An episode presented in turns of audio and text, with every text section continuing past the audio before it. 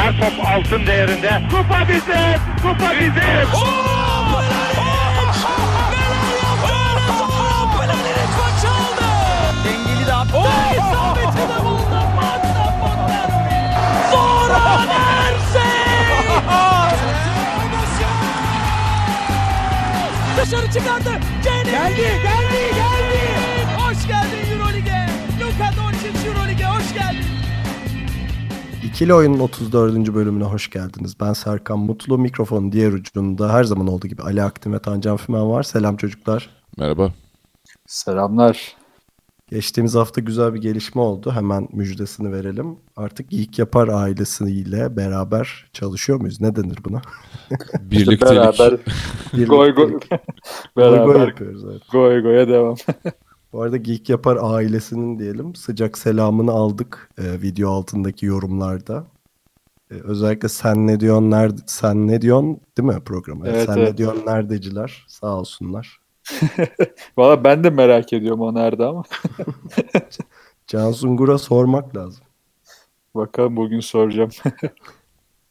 Benim notunu aldığım birkaç soruları vardı. Hemen hazır programı açmışken şey yapalım. Birinci hani en çok sorulan eski podcastlara nereden erişebiliriz sorusu. Hemen söyleyeyim. ikiloyun nokta com bizim internet sitemizin adresi. Onun dışında SoundCloud'da ikiloyun e, yazarsanız zaten geliyor. Twitter'da ikiloyun e, hesabındayız. E, buralardan eski yayınları yani kalan otuz üç yayını dinleyebilirsiniz. Bir de Muhammed Fazlı için çok kritik bir sorusu var Ali sana. Ali Bey'in normal konuşma sesini radio voice mu yapıyor diye. Ha yok e, orijinal sesim bu. Yok ben oldu kızlarla gibi. Konuştuğu gibi konuşuyor bizde. Sakat. Yok abi real time speech recognition'la Ali'nin sesini bu hale getiriyor. Yok. Has ve halis kendi sesim normali bu. Evet biraz ne bariton mu denir buna? Öyle bir sesi var Ali evet, arkadaşım. Öyle. Çok etkileyici. Onun dışında Doğuş Adalı'nın, Doğuş Adalı'nın iyi bir notu varmış. Hemen okuyorum çünkü ben de bahsedecektim bundan ama unutmuşum. Ee, Ufuk Sarıca bu turnuvada kaç teknik faal aldı? Kimse buna değinmemiş demiş. Hemen cevaplayayım. üç teknik faal aldı. Bence biraz sinirlerine hakim olmakta zorlandı. Bilmiyorum siz katılıyor musunuz buna? Abi ben buna şunu diyeceğim.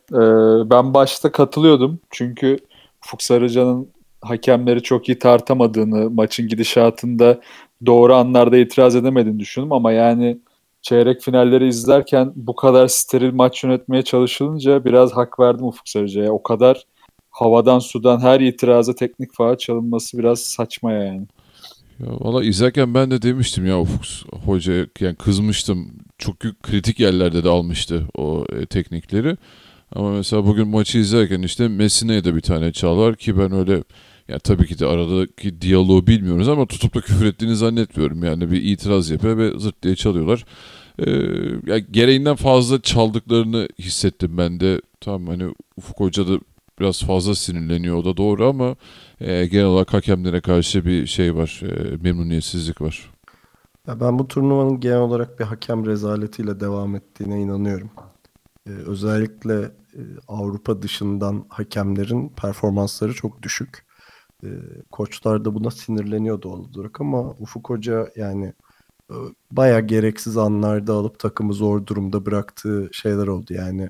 Bir koç olarak teknik faal almanın bile zamanları var. Yani bazen tekniği alırsın ve hani o seyirciyle beraber takımı ateşlendirmene yarar falan ama Ufuk Hoca'nınkiler biraz sabotaj niteliği yani taşıdı yani. Zaten ateşlenmişken aldı hani e, evet. Tam ritim yakalarken gelmişti onlar. Bir de herhalde şey onda, rekor onda yani üç tane teknik faal olan başka koç var mıdır bilmiyorum. Saçmalık ya.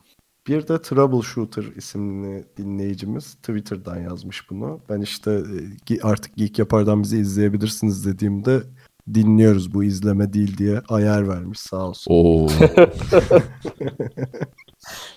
işte şöyle, sa- sabit şöyle, görsele katatonik bakabilirsiniz. Abi. Şöyle bir sorun var abi. Üçümüz de çirkin olduğumuz için e, video konusuna çok bir şey yapmak istemiyoruz, girmek istemiyoruz. Niye oğlum? Ali'nin sesi güzel en azından. Da sesimiz şey... belki biraz gidiyordur. Evet, şimdi reytingler çakılmasın bir anda yerlere, böyle bu ne lan diye tipi görünce. Belli olmaz ya, belki ileride çıkarız, video da çekeriz. O da olabilir, Bak- bakalım artık. Ya video işi zor ama şöyle bir plan var, hemen bahsedeyim. Bir Twitch canlı yayını konuşuyoruz aramızda, bilmiyorum yapar mıyız? Ee, sizlerden gelen şeyler böyleydi, geri dönüşler. Hemen hani şey, artık çeyrek final maçları sona erdi, oynanan son e, İtalya Sırbistan maçıyla birlikte. Maçlara girmeden önce bir bir şey söyleyeceğim, bir hemen onu bir konuşalım. E, Almanya İspanya maçı bin sekiz yüz kırk beş seyirciye karşı, Slovenya Letonya maçı iki bin altı yüz elli bir seyirciye karşı oynandı. E, büyük bir rezalet var ortada. Yani çok üzüldüm ben bunu görünce, çünkü benim şey tezimi destekliyor, yani bizim ülkemizde spor sever yok, taraftar var. E, tezimi bez, destekleyen sayılar bunlar. Umuyorum e, yarı finalde ve özellikle finalde böyle sayılar olmaz. Olursa rezalet katlanarak artacak çünkü. Tam bir basketbol ülkesiyiz ya.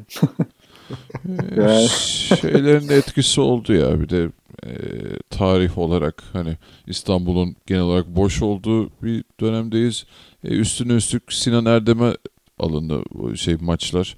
Belki ülkelerine de kalsaydı ağzına kadar dolacağını e, iddia etmiyorum ama hani bir tık da belki dolu olabilirdi. Hani sonuçta orada daha oturmuşluk var biraz. Sinan Erdem'e çok kişinin gidesi gelmiyor. Yani benim de çok şey e, dur hadi gideyim. Hele işten çıkıyorsanız e, daha da şey oluyor. Eğer yakın değilseniz zor oluyor.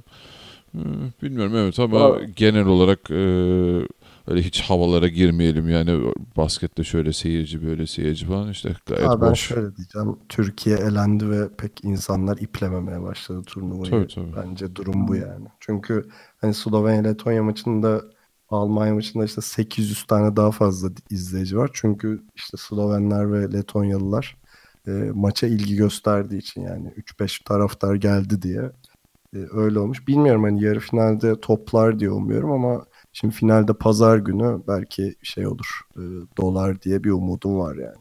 Final maçına gidin abi.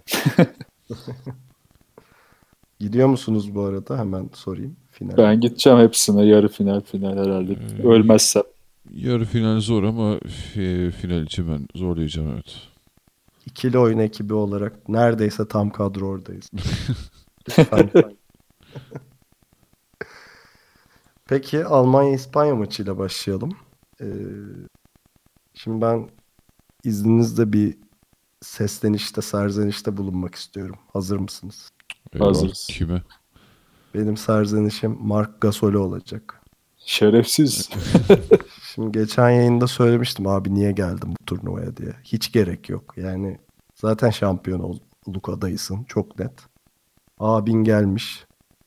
Hazırsanız başlıyorum serzenişime. Bak beyim. Koskoca adamsın. Hayvan gibi boyun var. Her şeyin var. Yakışır mı bunca günahsızın hakkına girmek? Dokunma Eurobasket'in. Ya genel olarak turnuva benim gördüğüm hani N B A'den uzunları gelen takımların e, himayesinde geçiyor gibi. E, bu konuda da en şanslı ekip maalesef İspanya. Yani pota altını e, resmen mahvediyorlar ve Almanya'ya karşı da tam olarak böyle kazandılar. Marc Gasol'ün istatistiklerini okuyup e, Tancan'a vereceğim. yirmi sekiz sayı, on rebound, dört asist. Efendim ne bu? Bir üçlük toplanma, üçlük sayısını da söyle. Yani altıda dört üçlük yani yüzde altmış altı. Field goal'u gene yüzde altmış altı. Ne yapıyorsun baba sen? Niye niye geldin abi buraya? Ya bir ben de Tan Can buyur.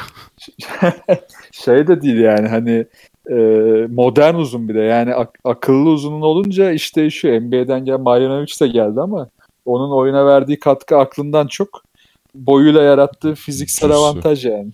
Aynen. Yani Marc Gasol sahada olunca her şey değişiyor.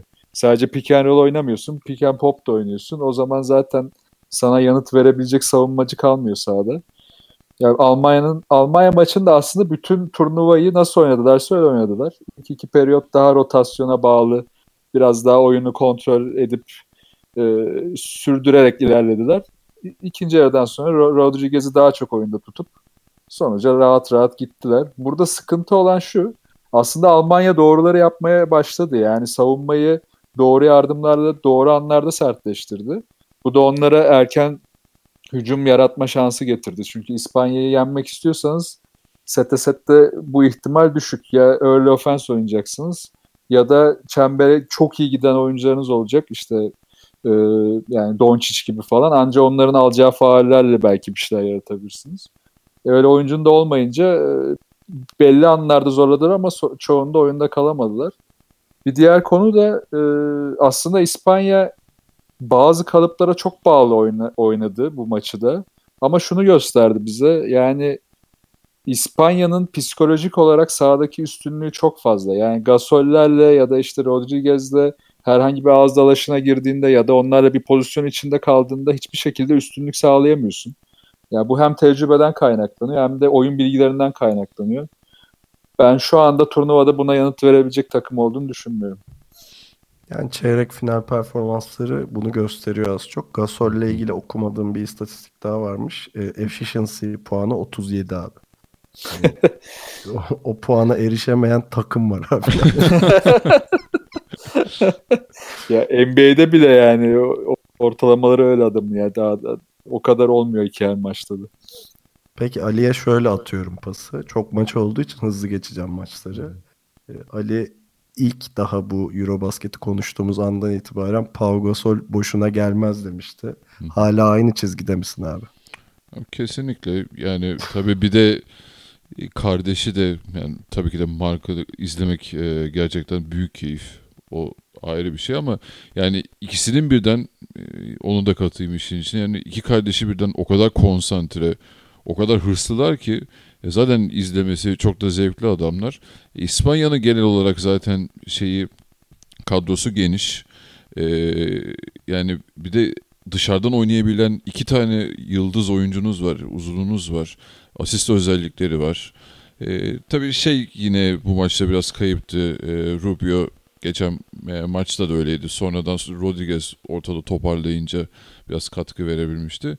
E, bu maç e, yine Rodriguez üzerinden döndü. E, yani İspanya tam gaz hava bir şekilde devam ediyor yani. Ben Rubio'yu tam anlayamıyorum abi. Bu adamın melekesi nedir yani? Bu kadar dış atış tehdidi olmayan bir e, oyun kurucu neden bu kadar popüler Tan Can?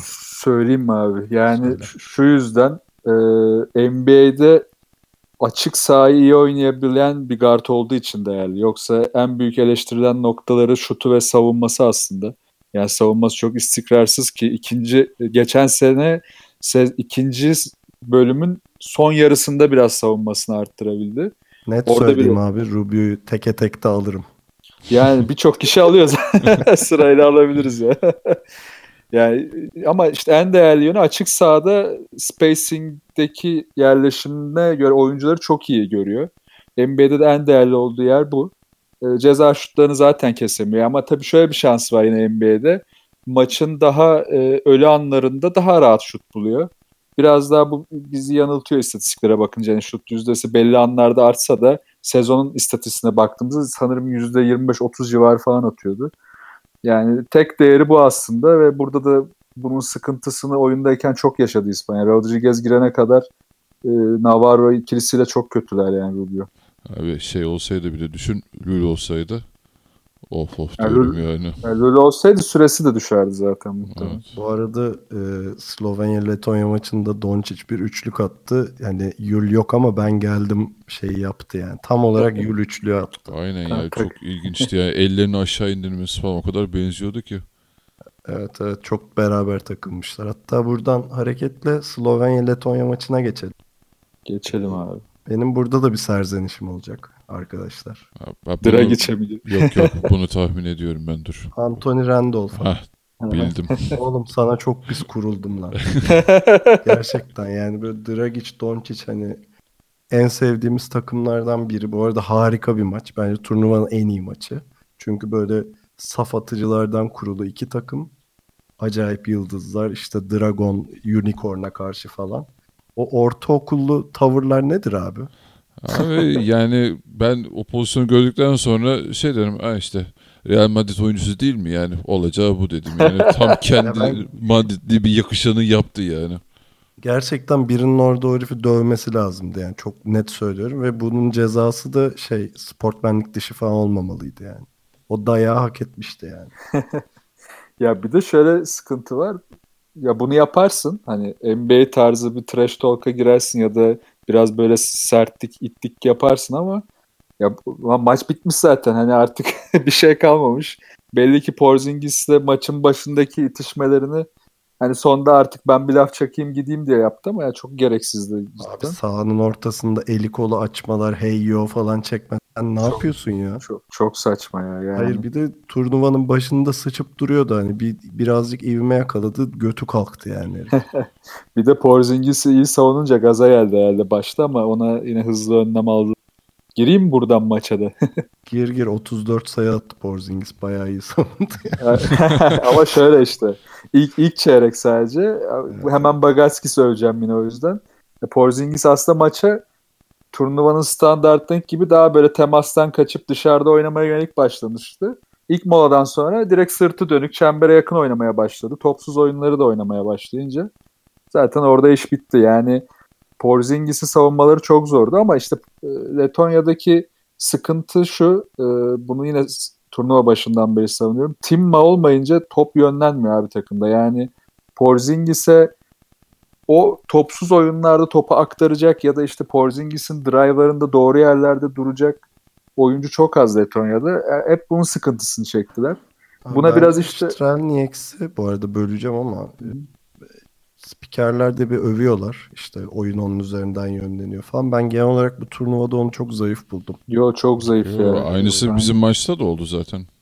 Evet yani Türkiye böyle maçında. Kağıda bakıp aa dokuz asist yapmış bayağı ondan top dönmüş falan gibi görünüyor da yok yani. Porzingis'le hani ikili oyun falan şeyi yok. Hani bütün ta- şey hücum Timmo üzerinden dönüyordu kesinlikle. Yani takıma. Ya Timmo bütün paslarını asistle bitirmiyor olabilir. Yani bütün paslar asist değil ama oyunu başlatan o dediğiniz gibi. Ve o sıkıntıya girince zaten çok zorlanıyorlar. Yani bura, buna bu sıkıntıya çözüm olan Davis Bertans oldu bu maçta. Hem kritik şutları buldu hem de e, özellikle doğru katları yapabiliyor. Yani oyunu okuyup Porzingis'te ya da Timma'dayken top doğru katları yapıp iyi yerlere koştu. Ama yani abi Letonya'da, Slovenya'da bu kadar iyi iki delici olunca ya maçı sonuna kadar götürmek çok zor ve hani İspanya'da yanıt verebilecek, oyun hızlandırıp öyle ofans, ofans oynayabilecek tek takım da Slovenya gibi duruyor şu anda. İşte orada bir ekstrayı bulabilseler de aslında Letonya onu mesela bizim maçta bu şey olmuştu. Hem Myers'den hem özellikle Blooms'tan inanılmaz bir katkı almışlardı. Bu bu maçta da işte Letonya ekstra katkı işte bir şekilde, gerçi Bertans kardeşleri iyi oynadı ama Blooms'dan mesela öyle bir skor katkısı gelseydi geçebilirlerdi.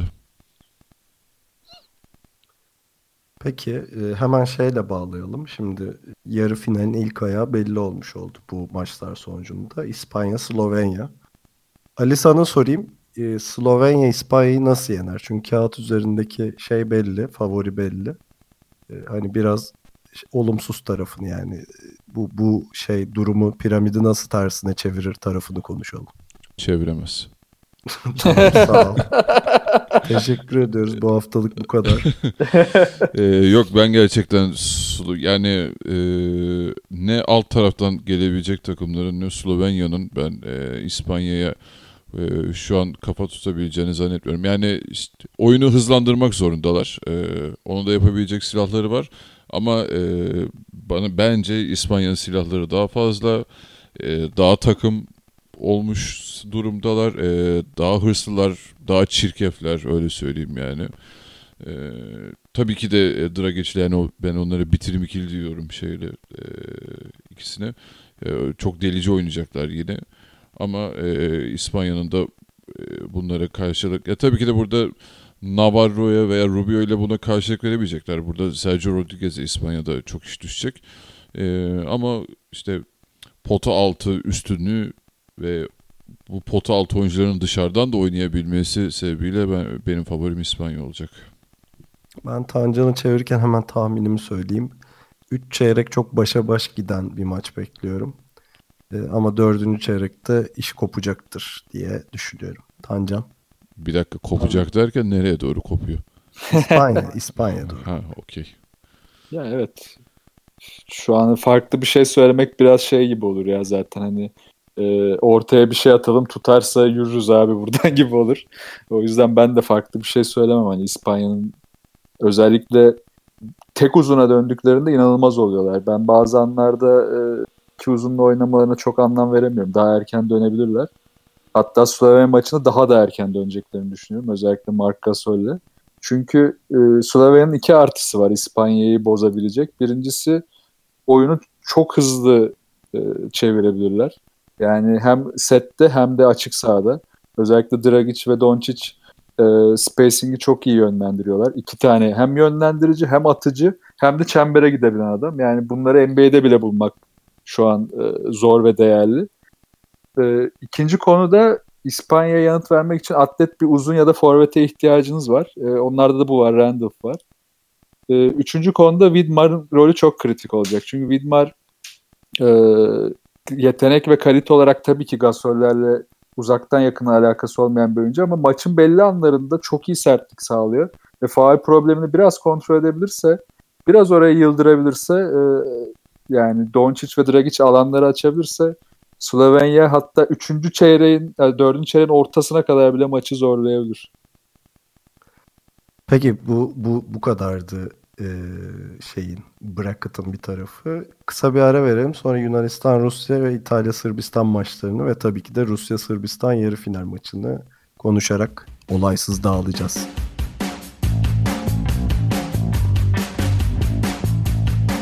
Yunanistan-Rusya maçıyla devam ediyoruz. Ben her zaman olduğu gibi bir serzenişte daha bul- bulunacağım. E, bugünkü programda ne derse buradan. Yeni kurban kim bakalım. Ama burada beklediğiniz isme değil, yani Misas'a laf etmeyeceğim. Orada hep beraber e, giydiririz kendisine. Benim sözüm Alexey Shved abi. Allah aşkına şu sakalı kes. Yani... Gerçekten itü makine üçüncü sınıf öğrencisi gibi geziyorsun. Kareli gömleği giydirsen sırıtmaz yani. Ya gerçekten şey gibi, teknisyen gibi yıldız, böyle bir şey olamaz yani. Ben bu kadar karizmatiklikten uzak bir, hani neredeyse almost süper yıldız görmedim. Ee, umarım biri bunu Rusça'ya çevirir ve Şuvet doğru yolu bulur deyip. Ee, Yunanistan-Rusya maçıyla açalım. Ali, sana döndüreceğim burada. Yani... Herhalde katılıyorsundur bana. Bir coaching skandalı yaşandı bu maçta. Bahsetmek istersen buyur, topu sana uzattım. Skandal kesinlikle doğru kelime, ama ben de maç yorumuna geçmeden önce bir serzenişte bulunmak istiyorum. Ee, evet, kendi grubuma. Yani ben biliyorsunuz burada iki üç hafta önce gelip size e, Euro şey basket değerlendirmesi yaparken şampiyonluk adayı Antetokounmpo'lu Yunanistan olur dediğimde burada bana yok artık falan işte böyle garip grup tepkiler verilmişti. Ee, bilmiyorum artık, yani şu Yunanistan'da Antetokounmpo olsaydı o Rusya'yı nasıl parçalarlardı çok da e, tahmin Oğlum, etmek zor değil. Antetokounmpo'nun Yunanistan'da olması şart değil ki, herhangi bir takımda olsa herhangi birini parçalayabilirler. Ukrayna'da da olsa çok fark etmezdi ama yani. Ali burada haklı abi, biz hani biz, bize bunu dediğinde ya he he falan dedik adamı. Yani e, gayet haklıymışsın, kusura bakma, özür diliyoruz abi. Evet, sorun ne demekti, estağfurullah. Ee, evet, maça geçersek e, İlk yarı itibariyle gayet iyi bir Yunanistan vardı. Rusya'nın oyun planını çok bozdular ki e, Rusya'nın ne kadar iyi oynadığından bahsediyorduk. Saha içi yerleşimlerinin e, çok iyi olduğunu söylüyorduk. E, Rusya biraz şeye döndü, hani Oklahoma City'ye döndü neredeyse. Hani Shved, Westbrook gibi tek başına takılıyor ve ona destek olmayan olmaya çalışan dört kişi neredeyse. Ha, öyle bir yapıya büründüler çünkü çok koptular oyun planlarından. E, Yunanistan iyi bozdu onları. Derken bir e, gariplik sezmeye başladık hepimiz izlerken. Yani Yunanistan'da kimse oyundan çıkmıyor. Herkes sürekli sahada. Hani çıkanı dövüyorlar gibi bir durum var ki yani bunlardan biri de Burus'is. Ya arkadaşlar, yani bu herif genç değil. Artık e, şey elini ayağını çekmeye Çin'e falan transfer oldu. Herif otuz üç dakika oynadı ya, inanılmaz. Ya yani ikinci yarıda e, üçüncü çeyrekte işin rengi değişmeye başladı. Çünkü Yunanistan gitgide yorulmaya başladı artık. Ve sürekli şey inadından vazgeçmediler. E, bu Kalates'ten Boris'e top indirme inadından vazgeçmediler ve Rusya bunu çözdü ve bunun önüne geçti. Yani zaten öyle e, buna önlem almak da çok zor. Bunu bir de savunmada da iyi işlemeye başladı Rusya. E, yani Yunanistan benchinden sıfır hamle gelince Rusya o bütün açıkları kapadı. Daha takım halinde oynamaya başladılar. Ve yani artık üçüncü çeyrekten sonra dördüncü çeyrekte rahat rahat oynayarak kazandılar. Gerçekten bir coaching skandalı çok enteresandı. Yani hatta emin olmak için maç biter bitmez istatistik sayfasını açtım. Yani keşke şu an dinleyenlere bir gösterebilsek ama yani... Hemen okuyorum abi. Ha, Kalates buyur. otuz altı dakika, Burusis otuz üç, Sulukas otuz altı, Printez otuz dört, Papa Nikolaou otuz yedi buçuk neredeyse dakikada oynadılar. Bu zaten şey beşleri yani. Mesela Agravanis yirmi yedi saniye. e, Mansaris dört dakika on iki saniye falan. Bu Mansaris oğlum N B A kontratı kovalıyordu lan bu herif. Ki, nereden nereye? Turnuva boyunca bir de Antetokounmpo altı dakika oynadı ki bu heriflerin de ne kadar enerji kattığından falan bahsediyorduk takıma yani. Ha, Papa Petru bir buçuk dakika. Evet. Efendim. Papas beş dakika. Papas beş dakika. Papa Giannis altı dakika. kırk sekiz saniye falan. Yani adam şey e, Misas beyefendi. Yani ben de yaparım abi böyle koçluk. Çıkar takımı. Buyurun oynayın de. Oynayın lan yor, diye. Yor, yorulan olursa yerine hani yedeğini sok. Tekrar dinlendiğinde geri alayın adam tam olarak. Yani, o harbi kolay ya. Kağıda da yaz bunu böyle. Şu dakikada şu kadar oynasın. Bitti yani. Abi anlamıyorum. Yok mu Sferopoulos, Itudis? Getir bir şeyde yazın bir ay çalıştırsın takımı ya. Bu kim bu adam zaten? Tanımıyorum da. Abi, zaten kariyerine bakarsan öyle bir arada kadın takımları var. Birkaç tırto takım var. Yani belli ki koç bulamayıp getirmişler gibi bir ortam olmuş. Şimdi öbür tarafta da Bazarevic'in hani takımı çok sabırla beklediler maçın onlara gelmesini. Ben zaten Rusya'ya dair bu turnuva boyunca en sevdiğim şeyleri, özellikleri oldu yani. Shved mesela kötü bir ilk iki çeyrek geçirdi. Ama şeyi biliyordu yani bu maç bana bir yerde gelecek diye ve devreye girdikten sonra bir daha hiç çıkmadı adam. Ve Rusya da bunu bekledi yani. Rusya şeyi kabul ediyor zaten, bu takımın lideri Shved'tir. Biz de onun çevresinde kümeleniyoruz o. Kabul eden bir takım ve hani Bazarevic de e, özellikle işte Shved'in pas kanallarını çok iyi kullanıyor. Yani Shved'i çok iyi savundular mesela ama e, sayı bulamaması rağmen devamlı asistle geçirdi ilk iki çeyreği. Daha sonra da sazı eline aldı e, deyip Tancan sana geçireyim, senin maç analizini dinleyelim. Abi Misas'ın yine bir çelişkisiyle başlayayım ben de. Maça Borusis'le başlamadı mesela. Şimdi Mozgov'la başlayan bir takıma karşı madem Borusis'i otuz küsur dakika oynatacaksın, niye maça başlamıyorsun? Zaten orada bir ilk ilk ilk üç dakikada bu nasıl bir saçmalık diye bayağı bir düşündüm. Zaten hemen bundan geri dönmek zorunda kaldı. Sonra zaten hiçbir şey düşünmedi. Bütün maçı aynı şekilde sürdürdü. Ee, aslında iki taraf için maç tersine işledi. Yani Yunanistan istediği gibi başlayıp bok gibi bitirdi. Rusya çok kötü başlayıp iyi bitirdi. Ee, Doğruları yaptı aslında Yunanistan başta. İşte Shved'le Mozgov'un bağlantısını kopar. Hatta Shved'i tüm, tüm takımdan kopar. Ondan sonra Voronsevic'in e, Voron, top Voronsevic'teyken olabildiğince dışarı it. Yani onun pas kanallarını kapar. E, Shved'in yanına da kimseyi sokma. E, bunların hepsini doğru yaptılar. Top Mozgov'a indi de doğru yardımlar yani. Zaten Mozgov ne kadar iyi oynasa da e, aklı sınırlı bir arkadaşımız. O yüzden o da çok çözüm üretemedi orada. Bu kadar doğruları yaparken yani İşte siz zaten çok bahsettiniz, artık girmeyeceğim de bu kadar kötü rotasyonla takımı son çeyreğe enerjik saklayamazsan bu iş olmaz. Yani bunu yapman için senin takımın sert savunma yapan, devamlı baskıyla rakibi yıldıran ve buradan kendine gelmiş, bu kavgalardan kurtulmuş bir takım. Ya bunu düşünemiyorsan harbiden bu işi yapma yani, cidden saçmalık. Abi Kalates'in dördüncü çeyrek adım atacak hali kalmamıştı. Yani, yani hücumda son enerjiyi kullanıyor. savunmada zaten bitiyor adam. Yani evet, o bak, haldeydi. Beyni de bu şey de olabilir ya. Yani. Aynen. Ya bu şey de olabilir. Şunu düşündüm bir de, yani oyuncuların zaten bir stresi, gerginliği var, takım uyumsuzluğu vardı, yeni kırıldı ve ben bu oyuncuların zaten koça hiçbir saygı gösterdiğini düşünmüyorum.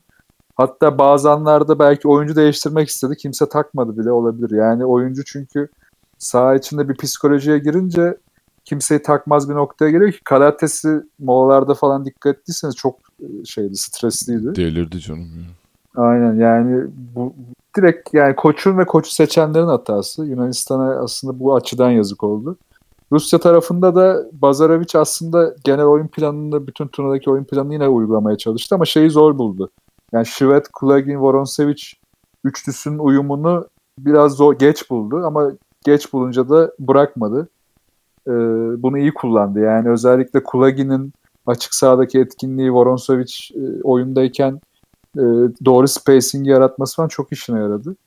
Gerisi de zaten Shved'e kalıyor. Shved berbat atarken bile e, takım savunmasında ayakta kaldı. Bu da değerli. Yani normalde Shved mu- muhteşem bir savunmacıydı ama aslında bütün turnuvayı işte bu maça kadar Shved'in evrimi gibi izledik. Umarım Sırbistan maçında da böyle oynar ve mükemmel bir maç izleriz. Deyip İtalya-Sırbistan maçına geçelim. Benim bu maçta çok öyle serzenişte bulunacağım insan yok maalesef. Çünkü çok şey bir maçtı. Yani İtalya'nın bir türlü o tepkiyi koyamadığı bir maç oldu. Yani Sırbistan bir yerde maçın kontrolünü ele alıp bırakmadı. Yani çok beklendik şeyler oldu. Bogdanović uzun süre işte zaten maç boyunca bir bir tane isabetli üçlüğü var da hani uzun süre doğru düzgün sayı bulamadı fauller hariç. Sonra bir son çeyrekte bir hareketlenip on iki sayı mı ne attı böyle iki dakikada. Zaten maç orada bitmişti. Yani İtalya şeyden yana çok e, dertliydi zaten turnuva boyunca uzundan yana. E, orada şeye karşı, Mario Noviç'e karşı hiçbir şey, şey bulamadılar yani. Reboundlarda ezildiler. Size söyleyeyim. Ee, Sırbistan kırk dört rebound çekmiş. İtalya on dokuz. O felaket sayılar bunlar. Ya. Yani ve şeyin e, Sırbistan'ın e, şeyi hücum reboundu on yedi bu arada. E, İtalya'nın sekiz. Yani orada gerçekten de size olur, olarak e, Sırbistan'la boğuşabilecekleri bir şey durum yoktu. E, ve Sırbistan aslında kolay bir galibiyet almış oldu. Ya yani ben şöyle bir şey bekledim. Hani maç içinde bir an olacak. Şöyle üst üste bir iki üç üçlükle İtalya hani farkı böyle iyice iki üçe indirip geri gelmeye çalışacak falan. Hiç öyle bir an yaşanmadı maalesef. Çok heyecansız, Sırbistan'ın rahat geçtiği bir maç oldu diye düşünüyorum. Ali sen ne diyorsun? Ya ben de katılıyorum. Ya şey düşündüm maçı izlerken, N B A oyunlarında kendine özel karakter yaratma vardır ya, custom bir karakter yaratırsın. Mario Noviç öyle duruyordu abi. Sanki böyle boyu falan fullemişsin. Herkesin üzerine smaç basarsın ya, özel bir karakter ya da Mario Noviç öyleydi abi bu maçta. Yani komik durdu. Ya Burns'le, Cousin'le, hatta bir ara işte Melli'yle falan. Ya herkesle savunmayı denediler Mario Noviç'i. Hiçbiriyle tutamadılar. Yani Mario Noviç'i tutmayı bırak, Kuzmiç'e karşı bile bir önlem alamadı İtalya hiç. Yani o yüzden söylediğin e, hani... eldeki oyuncu yapısı olarak zaten İtalya buna e, cevap veremedi. Eğer e, bir geçen hafta biz bunun yorumunu yaparken şey demiştik. E, eğer Sırbistan kötü savunma yaparsa İtalya dışarıdan bombalar dedik. Bırak bombalamayı, ateş bile edemedi İtalya. Yani e, Sırbistan iyi savundu. Ki, üçlükleri mutlaka el gösterdiler. E, şeylerden, köşelerden İtalya boş üçlükleri bulabildi ama onların da hiçbirini sokamadılar. Yani bu takımın en büyük hücum silahı işte Bellinelli on birde iki attı. O yüzden o anlamda da hiçbir havaya giremediler. Yani totallere bakıyorum işte yirmi dokuzda sekiz üçlük. Daniel Hackett berbat oynadı. Zaten turnuva boyunca kötüydü.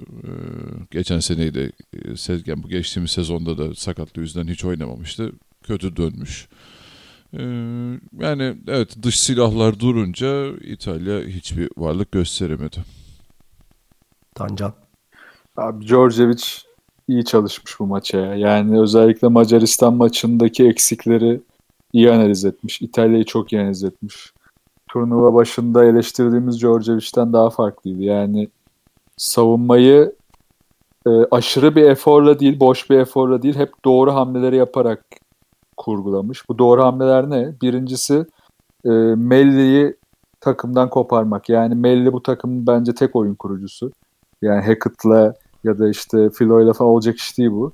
Yani e, onu koparınca zaten İtalya'nın o benim hep övdüğüm bu turnuvada e, hızlı hücumlarla bol üçlük denediği, temastan kaçarak hızlı oynadığı, katları iyi yaptığı oyunundan çok uzaklaştırdı. E, oyun kurucunuz olmayınca da iş zor oluyor.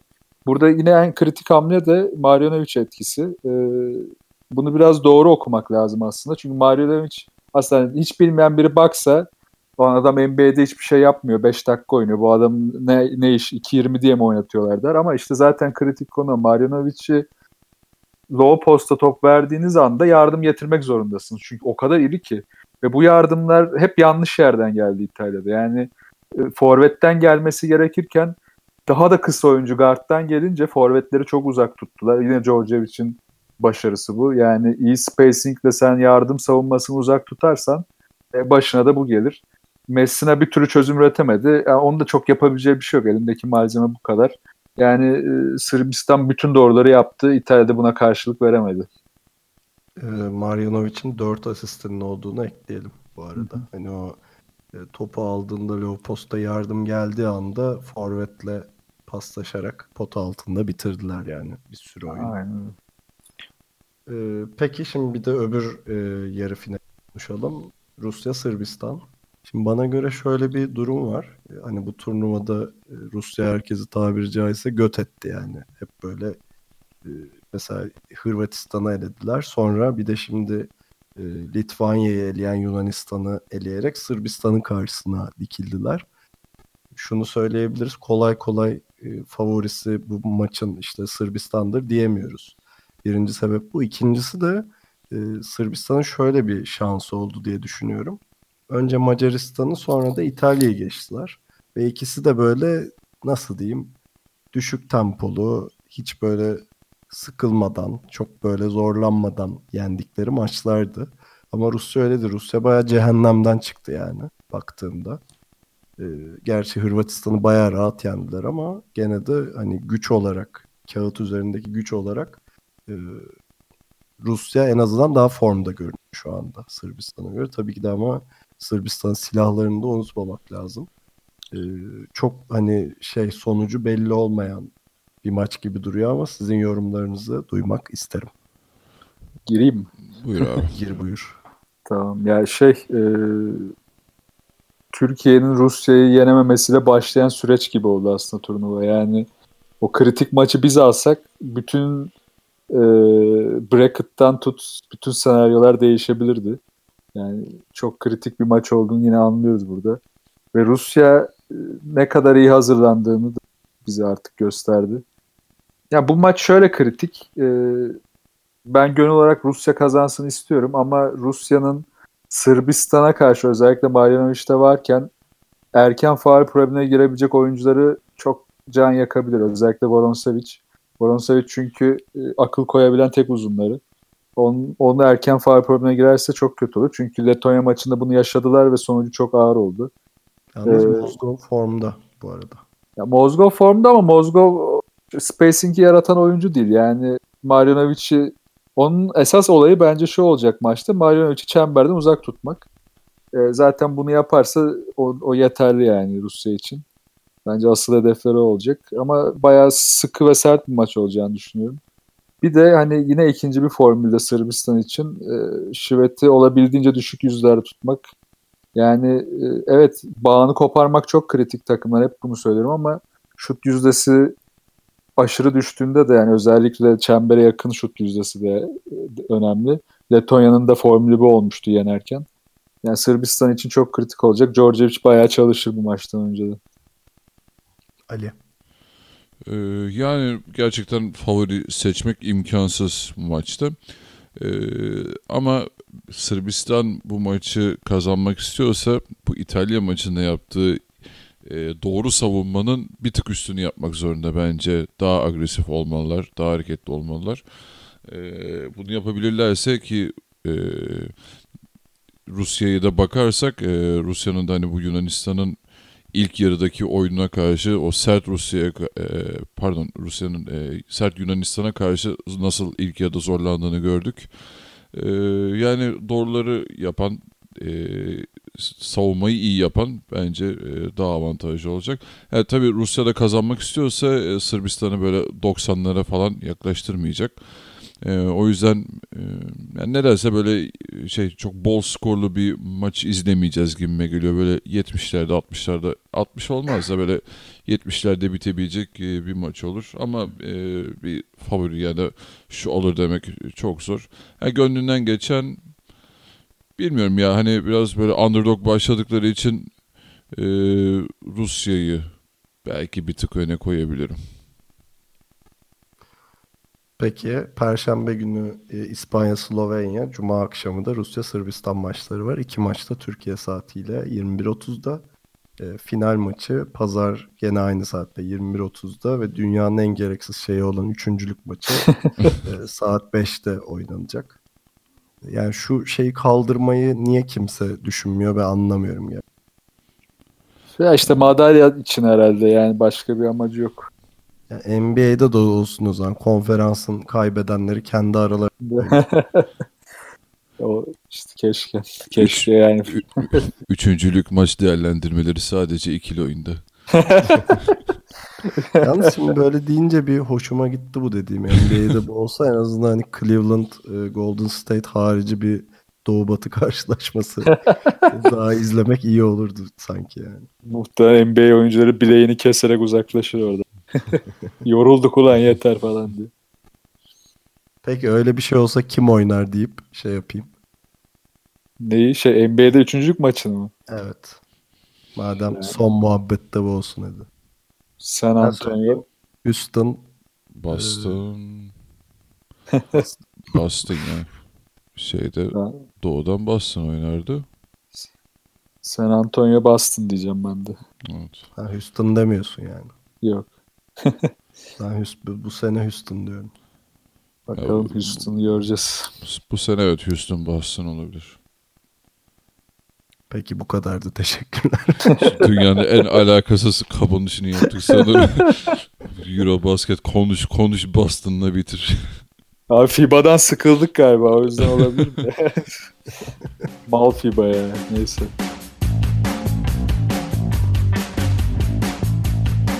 Kilo Oyun'u dinlediğiniz için teşekkür ederiz. Bizi her zaman olduğu gibi ikiloyun nokta com adresinden ve ikiloyun Twitter hesabından takip edebilirsiniz. Artık Geek Yapar'da olduğumuzu bir kere daha söylüyoruz. Ee, programlarımızı Geek Yapar'ı YouTube'dan takip ederek de e, izleyebilirsiniz diyeyim. Mail adresimiz değişmedi. selam at ikiloyun nokta com. Her türlü görüş, öneri, küfür, kıyamet ne varsa yazın aklınıza gelen. Ee, bir de her zaman olduğu gibi bir ricam olacak. Bizden haberi olmayan bir arkadaşınıza bizi şöyle iyidir, böyle güzeldir diye överseniz çok seviniriz. Ee, yarı final ve final maçlarıyla Eurobasket'te görüşmek üzere. Kendinize iyi bakın ve hoşçakalın. Hoşçakalın. Hoşçakalın.